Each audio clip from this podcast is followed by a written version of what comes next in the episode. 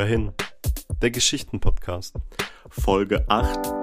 Die Epoche der Apokalypse. Teil 1.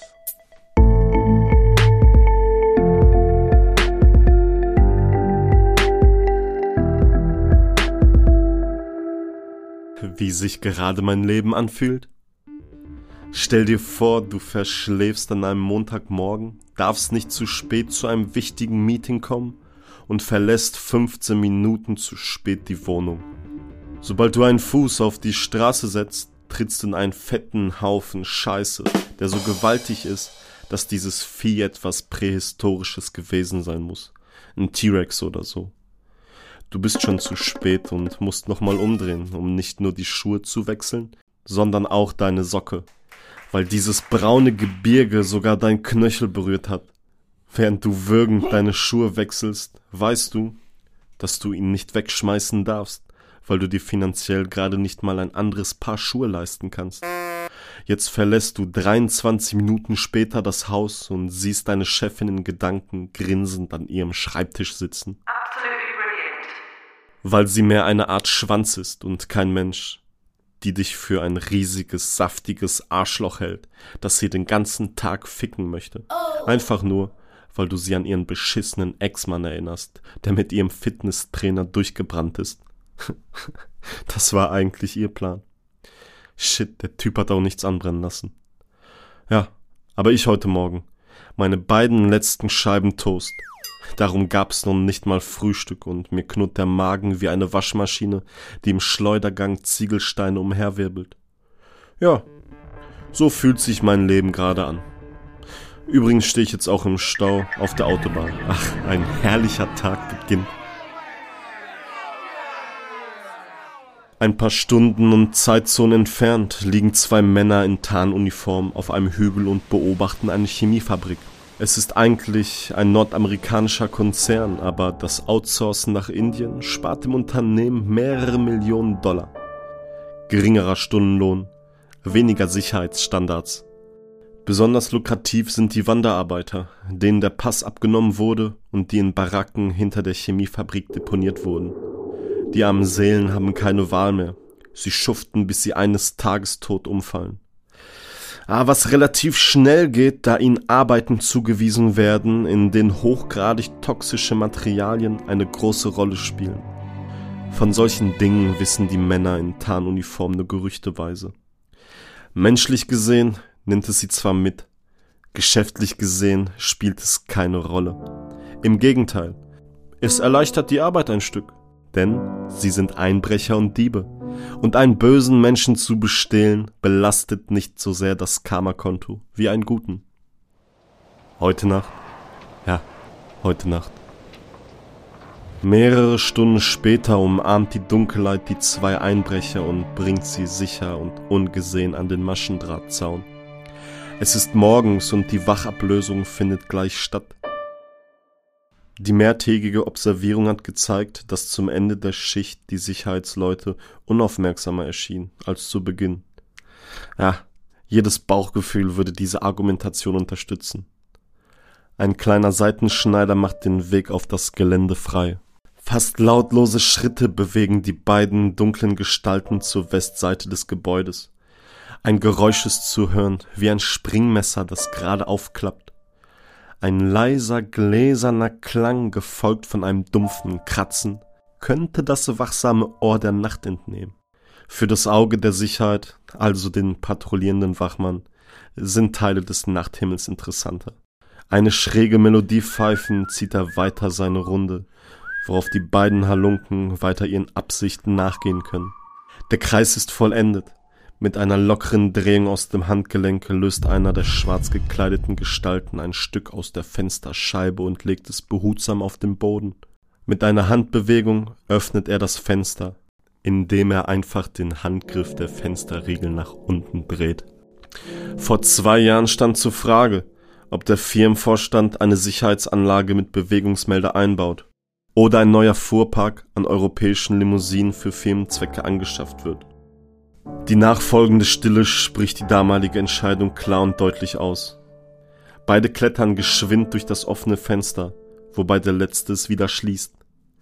Die Einbrecher schauen sich neugierig um.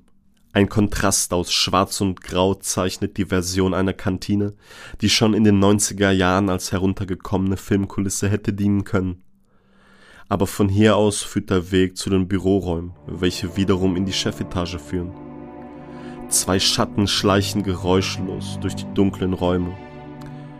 Zuverlässige Quellen haben bestätigt, dass sich in den Büros kein Wachpersonal aufhält.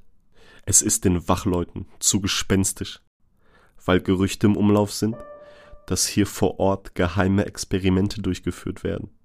An Menschen und Tieren, Toten wie Lebendigen. Ihre abnormalen Schreie, sagen sie, hallen manchmal nachts durch die Gänge. Unbekümmert gehen die zwei Einbrecher weiter Richtung Gebäudekern. Am Ende des Korridors ist eine Tür, die in die oberen Stockwerke führt. Viele Treppenstufen führen sie letztendlich nach oben, obwohl es auch weit in die andere Richtung hätte gehen können. Ein sehr tiefer Keller. Aus anderen Quellen konnte die Information entnommen werden, dass sich die Tür im vierten Stock nur durch die Eingabe eines PIN-Codes öffnen lässt. Jedoch wurde diese Sicherheitseinrichtung fast zeitgleich mit der damaligen Kantine installiert. Daher ist die Frage lediglich, wie diese Zahlen lauten. In den 80er Jahren war die Technik noch Quantensprünge von den gegenwärtigen Möglichkeiten entfernt. Datenmengen flossen auf magnetischen Bändern um eine Spule herum während heutzutage ein veralteter, gewöhnlicher MP3-Spieler alle Kapazitäten der damaligen Zeit sprengen würde. Es reicht eine Software, die binnen von Sekunden die vierstellige Zahlenreihe chronologisch generiert. Würde ein Mensch per Hand die Zahlenreihe bis 9999 eingeben, wäre er Stunden dran. Dieser Sicherheitsstandard reichte damals. Es ist das Jahr 2019 und daher werden solche simplen Algorithmen in fast jedem Computerspiel eingebaut, um solche einfachen Dinge wie das Lichtspiel einer Glasscheibe zu generieren. Wie die historische Geschichte zeigt, bleibt ein krimineller Geist immer am Puls der Zeit. Die Daten werden aus dem Kopfhörerausgang in das zu überwindende Modul gesandt.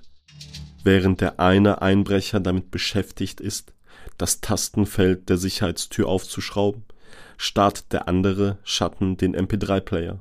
Zwei Kabel führen von dem Bedienfeld zu der Platine. Selbst ein heutzutage standardisierter Taschenrechner für die Oberstufe wäre schwieriger zu überbrücken als dieses Sicherheitssystem. Ein gekautes Kaugummi reicht zum Fixieren der Kabel. Zum ersten Mal unterbricht einer der beiden die professionelle Stille. Wir haben noch elf Minuten. Ansonsten wird es auf Option Sigma hinauslaufen. Okay, versuchen wir das zu vermeiden. Und wieder umhüllt die Stille die zwei Einbrecher wie ein wärmender Mantel in kalter Nacht. Option Sigma bedeutet nichts anderes, als die Schalldämpfer auf ihre Beretta 92 zu schrauben. Quasi der Risikofahrschein für eine sichere Heimkehr. Der MP3-Player leuchtet für einen Moment blau auf und die Tür entriegelt sich mit einem elektrischen Summen. Wie automatisiert packt eine der in schwarz gehüllten Gestalten an die Klinke und öffnet den Zugang in den Bereich der Werksleitung. Selbst in der Dunkelheit lässt sich erkennen, dass diese Räumlichkeiten eine stark repräsentative Wirkung auf jeden Besucher haben sollten. Die zwei Schatten bewegen sich vorsichtig zur Tür des Vorstandsvorsitzenden. Es sind noch knapp zehn Minuten, eigentlich genug Zeit, aber jeder vermeintlich wasserdichte Plan besitzt irgendwo einen blinden Fleck etwas nicht Kalkulierbares, nämlich die Unberechenbarkeit des menschlichen Seins. In diesem Fall ist es eine simple Sache, wie ein Kichererbsenauflauf, der einen Tag zu lange stehen gelassen wurde, die den Wachmann in seiner Route umkehren lässt. Er muss schneller als erwartet zu seinem Wachhäuschen zurückkehren, da ihm sein Magen die Sporen gibt. Etwas will schnell raus. Somit bleiben den zwei Einbrechern nur noch fünf Minuten, bis er das kaputte Fenster passiert. Wir müssen in neun Minuten unten sein, damit wir den Wachmann beobachten können, um zu reagieren, falls er unsere Spuren entdeckt. Du bist dran, Robert. Als hätte er die Botschaft schon kommen hören, packt Robert in seine Bauchtasche und holt einen klappbaren Akkudreher heraus. In einer Bewegung, flüssiger als Wasser, nimmt er seinen elektrischen Helfer zur Hand und führt ihn zum Schlüsselloch. Drei Sekunden und einen kleinen Haufen Metallspäne später geht die Tür des Vorstandsvorsitzenden auf und die Silhouetten betreten das eindrucksvolle Büro. Ein Zehner, dass er wieder hinter dem Bild links neben dem Schreibtisch ist. Auf gar keinen Fall, da ist er doch immer. Beide sprechen aus Erfahrung. Ein Running Gag der zwei. Wie selbstverständlich einstudiert, hängt der eine Schatten das Bild ab, während der andere drei einfache Bohrungen setzt, um die innenliegenden Bolzenköpfe und ihre Verankerung zu destruieren. Ach, der gute Hartmann, äußert die Stimme des sachgerechten Panzerknackers voller guter Erinnerung. Mit einem leichten Ruck öffnet er die sabotierte Tür, ohne dabei auf Widerstand zu stoßen. Das Drücken des Einschaltknopfes der Taschenlampe bringt Aufklärung in das Dunkel. Martin hat sie herausgeholt, als Robert an dem Tresor zu schaffen hatte. Ah, 25 Sekunden, das ist noch ein 90er Baujahr. Beide schweigen, als das Licht auf den Inhalt des kleinen Panzerschrankes fällt. Mehrere Bündel Bargeld, Papiere, eine Schatulle und ein durchsichtiger Beutel mit weißem Pulver. Ho, ho, mein Bonus! deutet Robert mit leicht überraschter Stimme an, während er den Beutel greift. Du läufst also immer noch davon, spricht der andere im nüchternen Tonfall. Leck mich hier dein Hauptgewinn nuschelt der Mann, der Gedanken versunken auf den Beutel, besser gesagt auf den Inhalt guckt.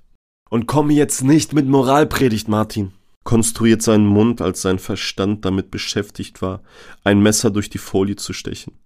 Noch bevor Martin etwas einwenden konnte, zog der Mann in Schwarz das Tuch vor seiner Nase weg und schnupfte die Messerspitze blank. Ja, Mann, scheiß drauf, teilt sich Robert mit. Kopfschüttelnd öffnet Martin die Schatulle, um einen Blick auf dessen Inhalt zu riskieren. Bereits beim Anheben des Deckels verteilt sich ein unbeschreibliches Gefühl. Er wollte sie nicht schließen. Allerdings tat er es mit einem Schlag, noch bevor er sie aufgeklappt hat. Selbst der Ärger über Roberts Unprofessionalität war verflogen. Mit einem Lächeln auf den Lippen öffnet Martin die Augen, um Robert zu sagen, dass sie ruhigen Blutes in das Dorf zurückkehren können. Von dem Moment getragen, möchte er seinem Flügelmann vorschlagen, dass sie gleich erstmal ein paar kühle Bier zischen sollten. Doch als der Mann mit der Schatulle die Augen öffnet, sieht er in den Lauf einer mattschwarzen Beretta, 9 mm Kaliber. Es fühlt sich an wie. Nein, nein, du kannst das nicht zerstören. Martin, nein, das lasse ich nicht zu. Kommt aus dem Mund des Mannes, der die Pistole hält. Nicht nur sein Arm zittert, mittlerweile sein ganzer Körper. Der Wachmann legt einen Gang zu. Bleibt es bei dem Tempo, ist nur noch ein Zeitfenster von knapp einer Minute geöffnet. Nein, Martin, nein, nein, nein, ich kann sie nicht gehen lassen. Den Fehler mach ich nicht ein. Roberts Worte ersticken fast in seinem Hals. Schaum beginnt aus seinem linken Mundwinkel zu tropfen. Was beide nicht wussten, ist, dass das weiße Pulver ein Konzentrat eines militärisch experimentellen Stoffes war, der bereits seine Schleimhäute verätzt hat und jetzt dabei ist, das umliegende Gewebe zu zersetzen.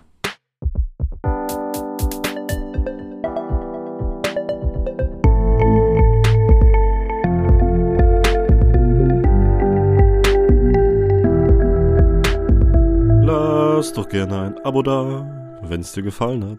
Bis zur nächsten Folge. Ciao.